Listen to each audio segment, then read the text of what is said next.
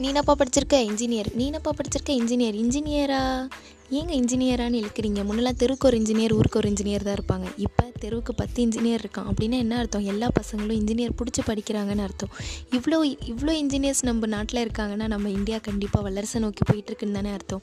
அவனுக்கான பிளாட்ஃபார்ம் கிடைக்காதனால தான் அவன் இன்னும் சாதிக்காமல் இருக்கான். அவனுக்கு அவனுக்கான பிளாட்ஃபார்ம் கிடைச்சா கண்டிப்பாக சாதிப்பான் இல்லையா? எத்தனை பேர் வீட்டில் பொண்ணுக்கு மாப்பிள்ளை பார்க்கும் போது சாதாரண மாப்பிள்ளையாக பார்க்குறீங்க? கிடையாது. இன்ஜினியர் மாப்பிள்ளை வேணும் தானே பார்க்குறீங்க?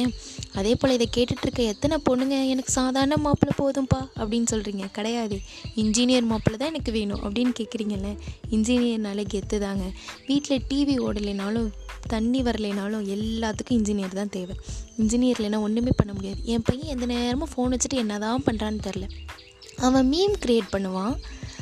அவன் சாஃப்ட்வேர் க்ரியேட் பண்ணுவான் ஆப் க்ரியேட் பண்ணுவான். ஏன்னா அவன் படிச்சுன்னு படித்தது இன்ஜினியர் கெத்தாக சொல்லலாம். அவன் இன்ஜினியர் இன்ஜினியர்னாலே கெத்து தாங்க நமக்கான பிளாட்ஃபார்ம் கிடைக்கிற வரைக்கும் கொஞ்சம் நம்ம பொறுமையாக இருக்கலாம். பாய்